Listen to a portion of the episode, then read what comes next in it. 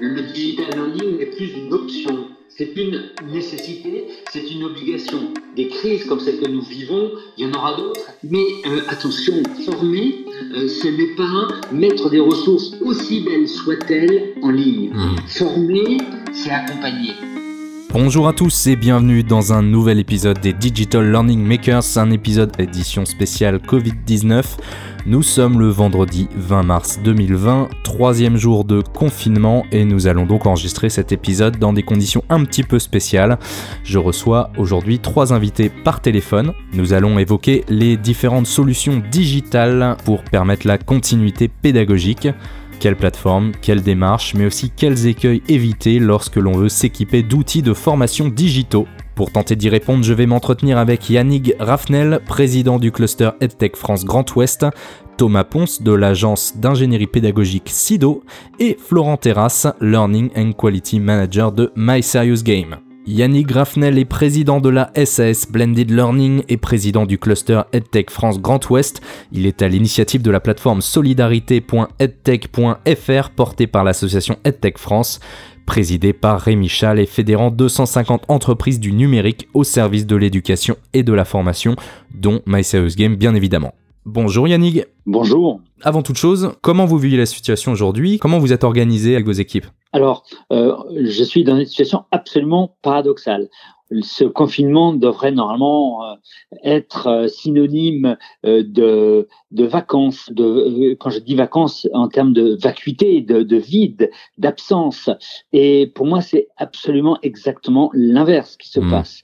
Euh, il y a une semaine, euh, jeudi soir, la semaine dernière, euh, sentant venir tout ce qui allait arriver, eh bien, euh, j'ai euh, lancé une proposition euh, en échangeant avec euh, Rémi Chal, le, le DG de, de Tech France, pour que nous anticipions euh, et que nous mettions en mouvement la communauté EdTech pour euh, rassembler euh, la- vraiment et générer un, un élan de solidarité de la part des entreprises adhérentes ou pas à cette association euh, EdTech France. Mhm. Et euh, nous sommes euh, noyés sous une vague extraordinaire de générosité, euh, mais beaucoup plus que simplement ce côté de générosité, c'est c'est tout euh, cette envie de d'aider, d'aider les familles, d'aider les enfants, les ados, euh, d'aider les collaborateurs des entreprises à pouvoir utiliser ce temps long qui va venir pendant les deux mois pour se former, pour continuer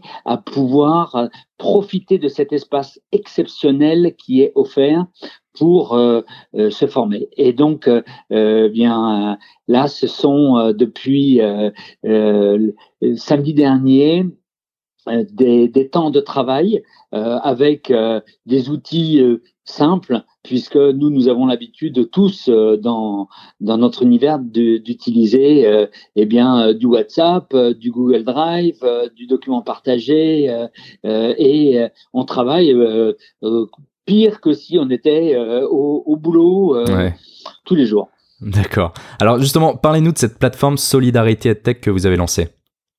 Alors, cette plateforme Solidarité Tech France euh, elle est euh, en ligne depuis euh, mardi et elle regroupe le, le maximum d'offres euh, gratuites, j'insiste, euh, offertes par euh, les entreprises, les associations, euh, les, les regroupements, euh, les enseignants euh, qui mettent en ligne des ressources pédagogiques, qui mettent en ligne des plateformes, des outils d'accompagnement, toutes sortes de moyens pour pouvoir aider à une continuité pédagogique. Vous avez déjà des retours sur l'utilisation de la plateforme? Oui, on a des stats qui sont en train de s'envoler complètement. Mhm. Je sais qu'il y a eu rien qu'hier, hier matin, donc euh, nous sommes euh, vendredi, donc euh, juste sur la journée de lancement, mardi soir et mercredi, il y avait déjà eu plus de 2000 euh, euh, connexions sur la plateforme, Mhm. mais c'est quelque chose qui va exploser complètement. J'ai pas eu les stats d'hier. On sait que c'est quelque chose qui va vraiment se développer énormément. Il y a qu'à voir euh, les, toute la communication qui est faite euh, sur LinkedIn ou moi les posts que j'ai faits sur LinkedIn euh, à ce sujet-là. En, en, en, 24 heures, tous les posts que j'ai faits sont à plus de 8000, 10 000 vues. Donc c'est quelque chose qui va vraiment exploser dans, dans, dans les jours qui viennent. Là, vous proposez combien d'outils actuellement sur la plateforme? Aujourd'hui, euh, euh, ce matin, il y en avait 150. Je suis en train d'en traiter une vingtaine de plus. C'est certain qu'avant demain, il y en aura euh, au moins 200. Et c'est des outils qui prennent quelle forme? À qui ils s'adressent? alors vraiment, alors des, outils extrêmement variés qui s'adressent aussi bien aux familles, c'est-à-dire aux parents, euh, qui s'adressent aux enfants de maternelle pour certains, de primaire, du collège, du lycée, euh, des étudiants. Il y en a qui s'adressent aux enseignants. Ce sont des outils vraiment dédiés pour les enseignants, d'autres pour les établissements ou pour les entreprises. Mmh. Euh, on a toutes sortes d'outils pour, par exemple, apprendre les langues, pour euh, maîtriser le numérique, pour euh, tous les programmes de l'enseignement euh, de l'éducation nationale, hein, donc qui sont conformes au programme, mais c'est aussi bien sur du code, c'est aussi bien sur des, des, choses liées au Covid-19. Mhm. Il y a toutes sortes de choses. Alors du coup, tous ces apprenants, on compte à peu près 12 millions d'étudiants aujourd'hui formés à distance.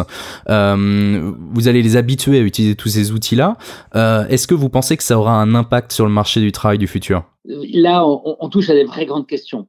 Je suis euh, très très content de participer à faire euh, cette mise en visibilité de ces solutions qui sont développées par tellement d'entreprises tech talentueuses en France. Euh, c'est extraordinaire de pouvoir mettre ça à disposition de tout le monde, euh, que tous les organismes de formation, que toutes les écoles, les grandes écoles, euh, les, établissements d'enseignement supérieur se retrouvent comme ça au pied du mur dans cette obligation de mettre à disposition des ressources, c'est quelque chose qui va forcément faire évoluer les mentalités euh, à l'avenir parce que euh, mhm. oui, euh, le digital learning n'est plus une option, c'est une nécessité, c'est une obligation. Des crises comme celle que nous vivons, il y en aura d'autres et, et, tous les conseils d'administration et autres boards d'entreprise vont rendre obligatoire euh, le fait qu'il y ait des solutions de secours qui soient présentes en permanence dans ces organisations. Une fois j'ai dit ça, euh, je ne me fais aucune illusion. Euh, nous mettons à disposition des ressources et les, les enfants, les familles, les, les jeunes qui se retrouvent pour la première fois de leur vie euh, confrontés à euh, de ces outils et dans ces conditions, euh, il y a un effet waouh euh, qui mhm. est génial. Waouh, on va aller se former en ligne. Tiens, on va aller utiliser tel outil. Tiens, il y a des, des super vidéos, des super ressources. Très bien. Mhm. Mais attention, former, ce n'est pas distribuer des des, des, polycopiés, des, photocopies aux enfants. Euh, ce n'est pas mettre des ressources aussi belles soient-elles en ligne. Hmm. Former, c'est accompagner. Bien sûr. Et là, on va trouver très rapidement euh, des apprenants qui vont se retrouver euh, totalement dégoûtés, abandonnés, qui vont aller rejeter quelle que soit encore une fois la qualité de ce qu'on leur propose, euh, ce qu'on met en ligne. Parce que mettre en ligne et ne faire que mettre en ligne des choses, eh ben c'est absolument pas du tout euh, former ou éduquer. Et euh, pour ça, euh, ben, c'est pas pour rien s'il y a des des enseignants. Euh, les enseignants, euh, ils font de l'accompagnement, ils font de l'individualisation, ils font tout ce travail absolument indispensable pour pouvoir permettre quel que soit l'apprenant, d'être accompagné, de garder sa motivation, euh, de s'organiser euh, euh, en lui donnant les, coups de main nécessaires. Et cette réflexion pour aller faire ce que j'appelle de l'ingénierie de formation, c'est-à-dire de construire des mmh. dispositifs pérennes de formation qui tiennent dans la durée, évidemment, cette réflexion, elle n'a pas eu lieu. Là, on répond à l'urgence.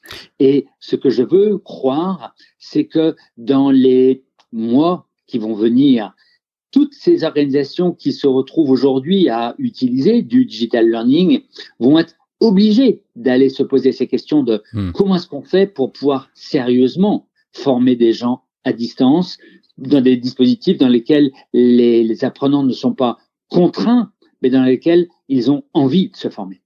On est parfaitement aligné là-dessus. Mais du coup, est-ce que vous pensez que ça va modifier notre rapport aux outils digitaux et en particulier aux outils payants? Bien sûr, bien sûr. Euh, évidemment, euh, là, aujourd'hui, c'est une, c'est une opération de solidarité. C'est quelque chose qui est fait pour pouvoir vraiment euh, faire que tout le monde se rende compte de l'avance technologique que les entreprises françaises ont dans ce domaine où cette notion d'ingénierie pédagogique est absolument importante et très développée, beaucoup plus même que dans les pays anglo-saxons. Donc oui, ça permet de mettre en visibilité de la part de ces entreprises vis-à-vis des, commanditaires futurs, des utilisateurs.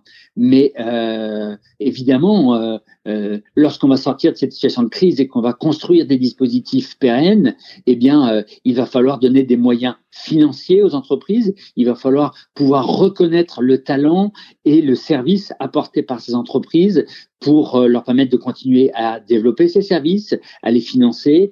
Et, et je veux croire que c'est quelque chose qui est un accélérateur très fort de l'économie EdTech en mmh. France. Alors justement, une fois la crise euh, passée, est-ce que vous envisagez une continuité de cette plateforme Solidarité? Forcément. Forcément, euh, on n'a pas encore euh, eu le temps de sortir la tête de l'eau pour y penser, mais oui, ce travail que nous venons de faire en mode commando en moins de six jours, c'est quelque chose qui normalement en temps en, temps hors crise aurait pris des mois. Euh, hmm. Fédérer autant de personnes, euh, c'est juste euh, extraordinaire. Euh, comment est-ce qu'on va la faire évoluer? Comment est-ce que l'on va pouvoir mettre aussi en visibilité tous ces services d'accompagnement indispensables à côté des outils, puisque il n'y a pas de bons ou de mauvais outils, mais il y a des bons ou de mauvais usages. Et donc, euh, tous ceux qui vont pouvoir aider à faire cette euh, euh, intégration dans les organisations de ces outils, il faut aussi qu'on puisse les mettre en évidence, il faut qu'on puisse apporter un support et de l'aide euh, aux, responsables des organisations, des établissements pour pouvoir intégrer ces outils. Et ça, ça va être quelque chose que l'on va aussi mettre peut-être en ligne sur le site. Et, et on va voir on va avoir, en tout cas, euh, évidemment, ce travail ne va pas s'arrêter euh, après la crise. Et pour terminer, comment vous vous projetez, euh, non seulement après la crise, mais au-delà, d'ici 10 ans par exemple, comment, comment le monde de l'EdTech va évoluer après cette expérience? Vers évidemment du blended learning. Ça, je ne peux pas dire autre chose. il y a des, des qualités extraordinaires dans le digital learning offertes par les outils, par euh, les canaux, euh, par euh, la possibilité d'aller illustrer n'importe quel concept avec les meilleurs médias pour pouvoir comprendre et pour pouvoir connecter les gens. Mmh. Mais plus il y a de digital, plus la place de l'humain est essentielle. Et la révolution de la transformation des métiers de l'enseignement, de l'accompagnement euh, des formateurs, des enseignants euh, vers euh, ces nouveaux métiers de mentor, de tuteur, peu importe comment on les appelle, qui s'intéressent à la manière dont vivent les apprenants, qui les accompagnent au quotidien ou pas au quotidien, qui euh, mettent en place ces conditions euh, de développement de l'intelligence collective, qui euh, permettent de faire que euh, ces dispositifs techniques puissent fonctionner, c'est absolument essentiel.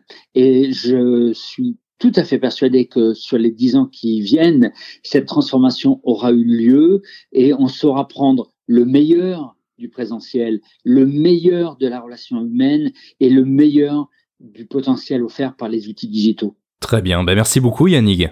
Avec grand plaisir. Et prenez soin de vous. Oui, et je le dis à tout le monde, prenez soin de vous et prenez soin des autres qui sont autour de vous, parce que c'est essentiel. Ne nous enfermons pas dans la solitude euh, dans laquelle nous amène le confinement. Ouvrons-nous aux autres, prenons les moyens de s'intéresser, de s'ouvrir aux autres, de, de prendre soin par tous les moyens de ceux qui nous entourent. Merci et bravo pour votre initiative. Merci. Parmi ses très nombreuses activités, Thomas Ponce est avant tout directeur marketing chez Sido, une agence d'ingénierie pédagogique basée à Lyon et à l'origine du magazine Sidologie sur l'innovation pédagogique. Il nous présente la plateforme edkit.fr qui regroupe des outils gratuits pour concevoir des cours et activités destinées à l'apprentissage à distance. Bonjour Thomas. Bonjour Clément. Alors pour commencer, comment ça se passe pour toi le confinement? Comment ça se passe aussi euh, chez Sido? Est-ce que vous êtes optimiste par rapport aux semaines à venir? Euh, optimiste, je sais pas. En tout cas, on, on, a mis des choses en place. Nous, on s'était déjà un petit peu organisé dès les premiers signes, euh, dès les premières alertes. Euh, on avait déjà commencé à imaginer comment on pouvait euh, travailler à distance. Alors, on n'avait pas mhm. imaginé ça euh, comme ça, pas un confinement aussi aussi important, mais on avait déjà mis quelques petites quelques petites choses en place. Et maintenant, alors nous, on fait pas mal de, de, de vidéos aussi pédagogiques. Mhm. donc du coup, on travaille avec des illustrateurs, avec des chefs de projet tous ces gens-là travaillent ensemble en fait pour euh, euh, pour monter tout ça. Donc c'est vrai que d'habitude ils ont l'habitude de, de, de, se voir et de travailler ensemble pour pouvoir concevoir ces vidéos. Vous n'avez pas besoin de réorganiser votre équipe, tout se passe euh, de façon naturelle du coup? Ben du coup si, alors, si on, tout le monde télétravaille hein, bien évidemment euh, et après bah, tous nos illustrateurs ont, ont récupéré en fait leur matos chez eux donc les tablettes graphiques, les ordinateurs tout ça et mhm. en fait on fait du partage d'écran avec tablettes graphiques donc ça permet quand même de concevoir des storyboards à distance euh, voilà. Après, euh, c'est vrai que c'est une période qui nous pousse aussi à être un peu plus créatifs sur nos manières de, de, de, de, travailler. Euh, ça nous pousse à aussi à préparer bien nos échanges en amont pour pas perdre de temps, pour être le plus efficace possible. Mmh euh, voilà, mais c'est c'est pas une chose simple, mais je pense que ça aide aussi pas mal euh, les entreprises à bah, prendre un peu de recul sur leur, leur organisation, leur manière de travailler, comment être comment être plus efficace avec quels outils, etc. Quoi. Cette plateforme, vous travaillez dessus depuis combien de temps? Alors la plateforme EdKit, euh, on y a réfléchi dès lundi euh, dernier euh, parce que on, moi j'ai entendu aux infos qu'il y avait déjà des, des, des, établissements qui étaient confinés dans certains dans certains départements. Mhm et on s'est dit qu'on avait euh, nous une responsabilité parce que on connaît la manière de former euh, à distance, un peu c'est notre métier, hein. et puis on connaît aussi, on connaissait un certain nombre d'outils qui pouvaient aider en fait la communauté. Donc mhm. on s'est dit qu'on allait créer quelque chose assez rapidement. Et puis bah le jeudi quand euh, notre président a dit il aurait plus école pour tout pour personne du tout. Euh, dès le lundi, on s'est dit qu'il fallait mettre un petit coup de boost. Donc on a lancé ça le vendredi, même si c'était une version encore incomplète. Mais euh, mais en gros, on a mis euh, on a mis quatre jours pour essayer de écrire, recenser, contacter des des éditeurs de logiciels, etc. Donc en gros, en quatre jours, on a essayé de sortir quelque chose de de, de viable pour pour les enseignants. D'accord. Et là, est-ce que vous en mesurez déjà l'impact en termes d'utilisation, d'adhésion? Ouais, alors bon déjà on, on mesure l'impact parce qu'on a énormément de messages euh, d'encouragement et de remerciements de la part des enseignants et ça ben, on les remercie en retour. Euh, mais déjà pour ça c'est déjà ça fait déjà chaud au cœur parce qu'on sait que euh, qu'il y a une ça a été une réponse euh, à un vrai un vrai problème on va dire. Mmh. et puis après si on doit parler chiffres ouais dans les premiers jours on a fait plus de 10 000 visites. Mmh. donc pour un site en lancement c'est c'est c'est plutôt pas mal avec la com qu'on on a pu faire euh, euh, comme on a pu aussi avec le temps qu'on avait, etc. Malgré tout, ça a quand même, ça a quand même eu euh, quelques échos. Il y en a eu quelques quelques articles aussi qui en ont parlé. Donc donc ouais, on, on, pense que ça a répondu malgré tout à, ça a répondu à un besoin. Quoi. D'accord. Mais un besoin qui est fort parce qu'il y a 12 millions d'élèves euh, qui sont formés à distance euh, aujourd'hui. Par rapport au marché du travail du futur, est-ce que euh, on peut s'attendre à, un boom du digital learning à leur arrivée sur le marché du travail? Est-ce que est-ce que ça va changer les, les, les, comportements et les habitudes de Alors moi je suis je suis je pense que ça c'est un peu c'est un peu difficile de, de le prévoir pour enfin pour plusieurs facteurs. Le, le, le, le premier c'est que déjà on Là, on, leur fait utiliser des outils euh, numériques, de la formation à distance dans un contexte qui est un petit peu euh, particulier. C'est un peu, c'est une période qui est un petit peu anxiogène pour tout le monde euh, et peut-être aussi, et peut-être aussi euh, plus pour pour pour les plus jeunes. Euh, donc, il faudrait pas que non plus ce, ce, cette formation à distance soit associée à cette période, à cette cette cette cette anxiété qui est un petit peu ambiante. Donc ça, c'est peut-être l'avenir qui nous le dira aussi, savoir si, au contraire, une fois qu'on aura qu'on aura passé cette crise, on aura cette volonté de d'être plus ensemble en physique euh, ou est-ce qu'on aura tiré des enseignements euh, positifs du, de, de, la formation à distance? Ça c'est peut-être une chose qui bon que, que je maîtrise pas moi et, et peut-être que ça aura une une incidence et puis après il faut voir aussi les usages en fait hein. est-ce que euh, je pense que c'est un bon euh, crash test aussi pour pas mal d'éditeurs de voir dans un cadre comme ça euh, si leurs leurs outils sont sont utiles à ces populations là est-ce que elles sont ça a été facile à prendre en main? Est-ce que eux ils en tirent aussi des enseignements pour améliorer l'utilisation l'utilisation de ces outils auprès de ces cibles-là? Est-ce qu'ils vont aussi se tourner plus vers vers ces publics-là que euh, des, des, de la formation euh, professionnelle? Euh, Voilà, il y a, y a plein de critères qui font que oui, peut-être ça peut ça peut ça peut engendrer une, une autre dynamique, euh, mais ou pas si c'est si on prend mal le virage quoi tout dépendra de la manière, de notre capacité à utiliser ces outils-là. L'outil ne fait pas, tout, quoi. L'outil ne fait pas tout. Je pense pas que l'outil fasse tout. Euh, je pense pas que l'outil fasse tout, non. Parce que aujourd'hui, euh, je prends par exemple en termes de validation des acquis, euh, on peut très bien se débrouiller avec un Google Form, par exemple. Mhm. Euh, on peut créer des quiz avec un Google Form et valider euh, enfin, créer des, des, des, des, quiz qui valident les, les, les connaissances des, des, euh, des, élèves. Mais malgré tout, il y a aussi euh, toute la manière dont on amène le quiz. Est-ce qu'on l'amène en une seule question à la fois? Est-ce que, enfin voilà, il y a plein de. C'est plutôt l'adaptation de l'outil au, public auquel on s'adresse aussi. Quoi. Et vous, vous avez mis en place un accompagnement également sur cette plateforme pour euh, justement mieux utiliser ces outils? Alors, nous, on a essayé à notre niveau de faire une espèce de petite FAQ sur l'enseignement à distance parce que, bah parce qu'en fait, former à distance, c'est pas faire du présent présentiel mais en digital. Il y a, c'est aussi utiliser d'autres codes. Euh, donc on a essayé de présenter ça dans une petite FAQ. Après, malheureusement, on n'a pas assez de, de, de, de, temps et de ressources pour pouvoir accompagner les enseignants euh, euh un à un. Quoi. Euh, et, après, là, on compte pour le coup sur les éditeurs pour être le plus, le plus euh, clair possible dans l'utilisation et les fonctionnalités qu'ils proposent. Et une fois la crise passée, est-ce que vous envisagez une continuité de la plateforme EdKit Oui, Ouais, ouais, ouais. Sous quelle forme euh, Alors, nous, ça, bon, c'est un événement qui est, qui est évidemment euh, un peu particulier, mais ça, ça, euh, ça, ça, fait prendre conscience aussi que euh, un, une, une, nation, euh, un État peut pas rester sans enseignement. et c'est c'est c'est une vraie prise de conscience chez nous et on s'est posé la question assez rapidement de se dire bon, on fait ça maintenant mais en fait est-ce que ça aurait pas une portée plus intéressante si si on faisait durer euh, le truc après. Et je pense effectivement que euh, euh, on est déjà en train de réfléchir là à créer, à, à, maintenir EdKit ensuite pour le proposer éventuellement à d'autres populations dans le monde qui n'ont pas forcément accès à un enseignement de manière simple.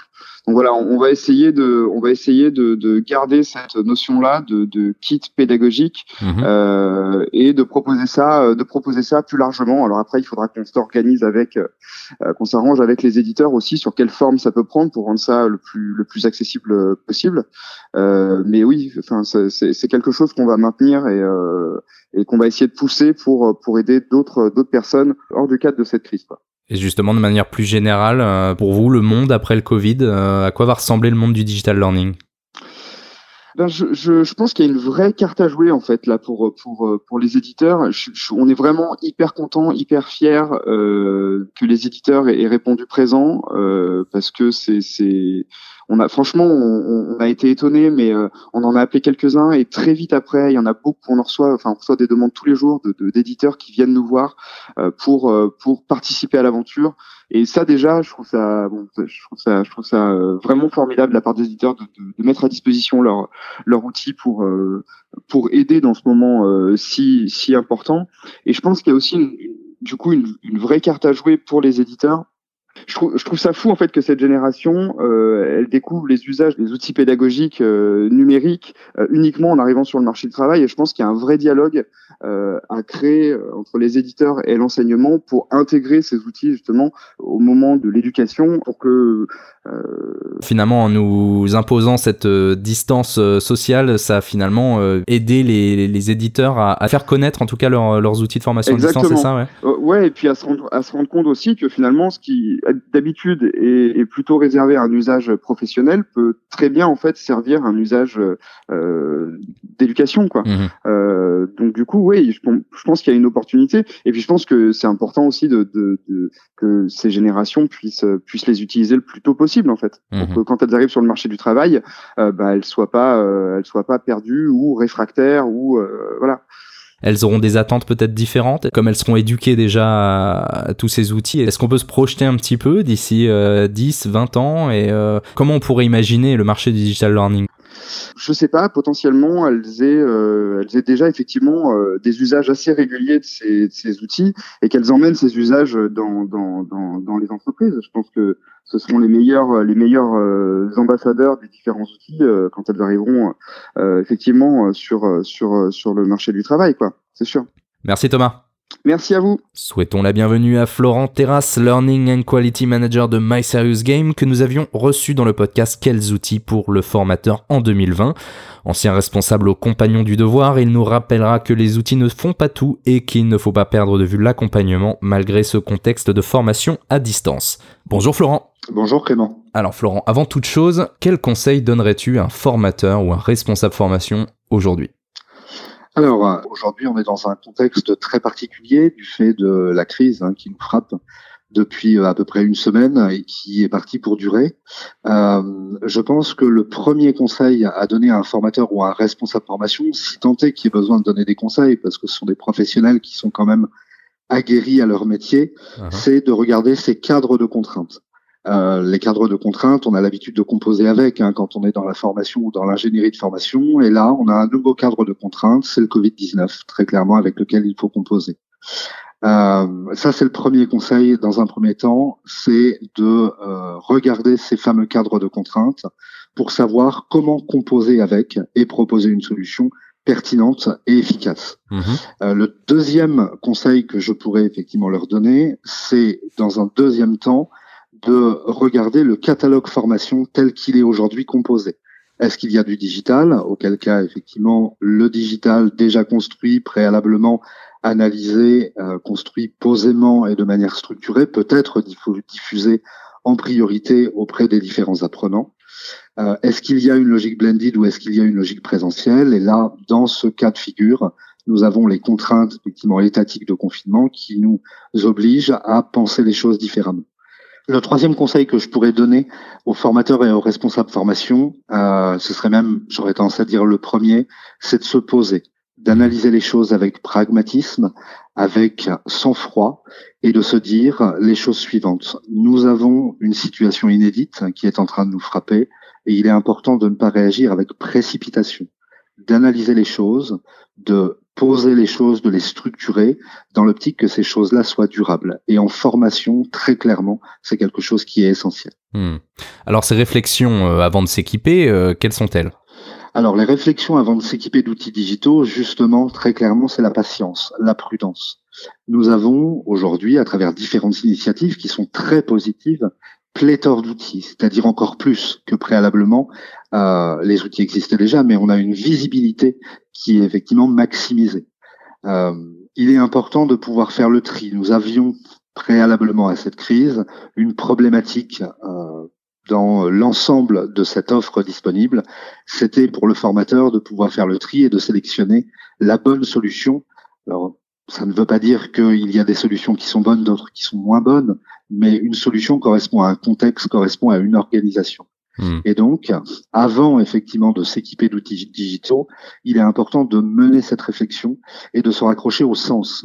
En soi, les outils digitaux peuvent tout faire parce qu'on parle d'outils et comme je l'ai dit, nous avons pléthore d'outils, donc vous pouvez faire du digital learning, vous pouvez faire du serious gaming, vous pouvez faire de la VR, vous pouvez faire de la simulation toutes les possibilités vous sont offertes. Mhm. Cependant, est-ce que ces solutions, ces modalités correspondent d'une part à votre organisation, d'autre part à la cible apprenante que vous souhaitez adresser? Et cette réflexion, elle est effectivement prépondérante. Donc, avant de s'équiper d'outils digitaux, j'aurais tendance à dire, construisez préalablement votre stratégie de formation, construisez dans un deuxième temps vos ingénieries de formation et pédagogiques pour sélectionner ensuite, avec pertinence, l'outil ou du moins la fonctionnalité, parce que vous devrez vraisemblablement aller piocher dans différents outils qui offrent différentes fonctionnalités, celle qui est la plus pertinente pour faire passer votre message. D'accord. Et, quels écueils éviter? Alors l'écueil principal à éviter, c'est d'une part la non-réflexion, je ne vais pas revenir dessus. Deuxièmement, l'écueil principal, moi, que je pense qu'il faut éviter, je vais faire une, une forme d'analogie ou de métaphore. Est-ce que vous confieriez une Ferrari, une Porsche à quelqu'un qui vient d'avoir son permis Je ne pense pas, très clairement. La formation digitale, la digitalisation s'apprend, s'appréhende, se perfectionne avec l'expérience. Et il est important aussi, quand on choisit un outil, de se poser la question, j'en parlais préalablement, des fonctionnalités. Qui aujourd'hui utilise Excel à 100% de ses potentialités mhm. Qui aujourd'hui utilise Word au-delà de la fonction dite classique que moi j'appelle très clairement la fonction machine à écrire? Je pense très peu de personnes. Il est donc important, quand on choisit un outil, de choisir vraiment la fonctionnalité ou l'ensemble des fonctionnalités qui vont être utiles dans votre contexte. Alors, comment s'assurer que tous ces outils sont à la portée du formateur déjà et aussi de ses apprenants? Alors c'est une question qui est très ouverte. Concernant les apprenants, dans un premier temps, c'est l'analyse de votre organisation à travers de l'ingénierie de formation, de la construction de stratégie qui vous apportera cette réponse. Est-ce que votre cible apprenante est rompue à l'exercice de ces outils digitaux? On a deux cas de figure. Le digital learning n'est pas effectivement une nouveauté. On a d'ores et déjà des pratiques qui existent au cœur des organisations et les apprenants, pour certains, sont rompus à l'exercice du digital learning. Ce n'est pas le cas pour tout le monde, très clairement. Et il est important de se poser la question, surtout en temps de crise, de la réception de ces outils digitaux, de ces modalités par rapport aux apprenants. Je pense très clairement que dans un contexte de crise, si les apprenants n'ont pas été rompus à l'exercice, mhm. il est très délicat de l'imposer aujourd'hui sans accompagnement. Dans un deuxième temps, au-delà effectivement de euh, cette euh, nouveauté d'appréhension pour les apprenants, des apprenants peuvent être rompus à l'exercice, et on le sait, on le rappelle régulièrement chez My Game, que le choix qui serait fait de digitaliser pour gagner du temps, faire des économies n'est pas effectivement la bonne opération parce que le euh, digital doit s'accompagner. Et le temps gagné, alors ce n'est pas une, opération euh, si simple et une opération blanche, mais le temps potentiellement gagné avec cette industrialisation, avec cette adresse à un nombre élargi d'apprenants, doit être compensé par un temps fort, renforcé d'accompagnement, avec tous les principes d'ingénierie tutorale qu'on connaît aujourd'hui. Il est donc essentiel, même en temps de crise et même avec le distanciel hein, qui nous impose, qui nous oblige, pardon, aujourd'hui, de euh, mettre en fonction un formateur, euh, de mettre en fonction un référent pédagogique ou plusieurs qui seraient en capacité d'accompagner sur le champ effectivement pédagogique. On a souvent tendance à confondre aussi l'assistance technique dit SAV ou comme chez My Game, on peut avoir effectivement un des euh, Customer Success Manager, par exemple. Mhm. Il est important, bien évidemment, de prévoir ce SAV technique, de guider l'apprenant dans les différentes interactions, les différentes fonctionnalités de l'outil, mais il est important aussi d'assurer un SAV dit pédagogique. D'accord. Donc en, gros, tu, tu, tu es en train de dire qu'il faut euh, déjà proposer des outils digitaux pour former, mais il faut également des outils pour former aux outils de formation. Oui, c'est exactement le message que je suis en train de, de faire passer, c'est-à-dire que les outils, les outils aujourd'hui sont construits d'une telle manière qu'ils sont intuitifs, hmm. qu'ils sont travaillés avec une ergonomie particulière, et on retrouve euh, moult tutos sur euh, des plateformes effectivement connues, hein, comme YouTube, moult groupes qu'on peut retrouver sur les différents réseaux sociaux qui aident à la prise en main des différents outils, qui illustrent un certain nombre de fonctionnalités avec des tutos. Ça, c'est très bien, très intéressant effectivement pour le formateur et ça le nourrit. Cependant, c'est une step numéro une. On ne doit pas s'arrêter là et on doit l'accompagner à une construction très spécifique de modules digitaux. Je pense notamment à, à, un exemple qui nous frappe là à l'heure actuelle et concernant l'éducation nationale. Les professeurs sont habitués à avoir six heures de face-à-face pédagogique avec les élèves. Je pense notamment pour les enseignants du primaire. Mhm. Il est illusoire de penser que six heures de formation peuvent être transposées en six heures de digital, sous quelque modalité que ce soit. Mhm. Le temps d'enseignement en face-à-face est un temps long, est un temps où on va avoir la possibilité d'avoir de l'interaction, de construire en groupe, de construire avec des stratégies différentes. Le digital a une particularité, c'est qu'on est plutôt sur du temps court, sur de la modularisation extrême et sur des notions qui sont effectivement enfermées, encapsulées. Mhm. Il est donc nécessaire de faire ce shift très très important pour les formateurs, les concepteurs qui veulent digitaliser en ces temps effectivement particuliers. Et sur ce shift à opérer, il est essentiel que des professionnels qui sont rompus à l'exercice, comme nous pouvons l'être hein, par exemple, mais il y a d'autres structures, puissent apporter leur regard, leurs conseils et leur vigilance surtout. Mais alors justement, cet accompagnement, où, est-ce qu'on peut aller le chercher? Alors, à l'heure actuelle, effectivement, il n'y a pas d'initiative particulièrement structurée en ce sens. On peut le retrouver sur les différents réseaux sociaux, on peut les retrouver auprès des différentes structures qui étaient sollicitées préalablement à la crise. Comme My Serious Game, par exemple. comme My Serious Game par exemple, tout à fait. Les différentes structures qui sont en proposition d'outils, qui sont en proposition de, de fonctionnalités pour intégrer le digital dans les formations, sont composées d'un certain nombre euh, de talents. euh, très clairement et sont en capacité de prodiguer des conseils et de l'accompagnement. Chez My Serious Game, nous avons toujours mis cette logique, cette dynamique d'accompagnement au cœur de nos pratiques. Et aujourd'hui encore, on parle beaucoup de continuité pédagogique. Nous, on a une continuité de service, une continuité d'accompagnement, et nous pouvons être sollicités. Nous serons prêts à répondre à tout type de sollicitation qui irait dans le sens d'un accompagnement à la digitalisation, à la structuration.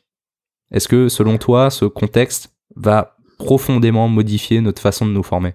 On peut avoir différents types de scénarios hein, qui peuvent euh, exister post-crise, parce qu'il y aura une post-crise. Euh, on peut avoir le cas suivant, c'est-à-dire qu'à force d'isolement, à force de digitalisation extrême, on peut avoir un, coup de braquet qui euh, va être donné de l'autre côté, et donc un renfort et un regain d'intérêt pour le présentiel. Mhm. Ça, ça peut être l'un des scénarios possibles. On peut avoir des structures qui, voilà, ont subi la crise, qui avaient une offre présentielle euh, forte et quasiment unique ou blended, et qui se disent bon, cette crise est une première, euh, il peut potentiellement y avoir en avoir d'autres. Allons-y et digitalisons l'ensemble de nos formations. Donc pour le coup, un axe et un coup de braquet euh, de l'autre côté avec un 100% digital. Ouais. Et puis, on peut avoir effectivement, moi c'est ce que j'aurais tendance à, à prôner, hein, une, euh, un regard plus modéré sur le sujet, et donc d'être à la fois dans du présentiel, à la fois dans du digital, à la fois dans du blended, et choisir la modalité qui est la plus adaptée au message qu'on souhaite transmettre. Mhm. Il est important dans ce contexte-là, au-delà des prévisions qu'on pourrait faire, de faire attention à la chose suivante. Nous avions un message, tous, hein, autant que nous sommes, préalablement à la crise, qui était de se dire la digitalisation ne s'improvise pas. La digitalisation se construit, se pense, se structure et répond à des méthodes particulières. Mhm. On avait préalablement aussi à cette crise des discours étatiques, notamment, hein, qui allaient vers attention, nous devons mesurer l'efficacité des formations. Attention, nous devons aller vers davantage de qualité des formations. On le voit aujourd'hui, ce contexte bouleverse un peu les choses. On a les logiques réglementaires qui, alors, ne sont pas encore totalement assouplies, mais des initiatives vont dans ce sens pour accompagner les organismes de formation qui sont frappés de plein fouet par cette crise. Et donc, on a des initiatives qui vont euh, dans le sens de dire, attention, la qualité, ce n'est peut-être pas le moment. Attention, assouplissons les règles pour permettre aux organismes de formation de subsister. Mhm. Je n'ai pas de point de vue particulier sur le sujet et je ne me permettrai pas de commenter cette décision ou ces initiatives dans des temps effectivement troublés. J'incite juste à la prudence sur ce sujet-là en disant à la fois sur notre discours de structuration préalablement à la crise, à la fois sur les initiatives qui étaient fondées effectivement sur des choses euh, saines et intéressantes de mesurer l'efficacité. Ne jetons pas tout ceci aux orties ou au feu parce qu'on vit une crise. Il est essentiel de penser qu'on sortira de cette crise, qu'il y aura un après et que Mhm. toutes les initiatives de structuration, de mesure de l'efficacité seront effectivement présentes de nouveau à la sortie de la crise. Faisons attention à ne pas mettre la poussière sous le tapis, faisons attention à ne pas faire rentrer de l'eau sale dans nos dispositifs de formation, dans nos organisations, et essayons de profiter effectivement de ces temps de pause pour analyser, nous poser et construire des choses qui seront alignées avec les préconisations qui étaient d'actualité avant la crise pour sortir de cette crise effectivement renforcée et viser plutôt un rebond plus haut euh, qu'une réactivité euh, extrêmement forte et potentiellement désorganisée euh, dans ce contexte. Florent, merci beaucoup pour tous ces conseils. Si les gens ont besoin d'un accompagnement, ont besoin de conseils supplémentaires, comment ils peuvent s'informer? Est-ce qu'ils peuvent te joindre? Alors, ils peuvent nous joindre effectivement. Donc moi, je suis disponible sur les réseaux et ils peuvent appeler directement My Serious Game ou nous adresser un mail pour toute demande effectivement d'accompagnement de conseils. Nous répondrons présent. Très bien, sachez qu'on a mis en place une adresse spécifique continuez my-serious-game.com pour toute demande d'accompagnement à ce sujet. Merci beaucoup Florent. Merci Clément. Et à bientôt pour un prochain épisode des Digital Learning Makers.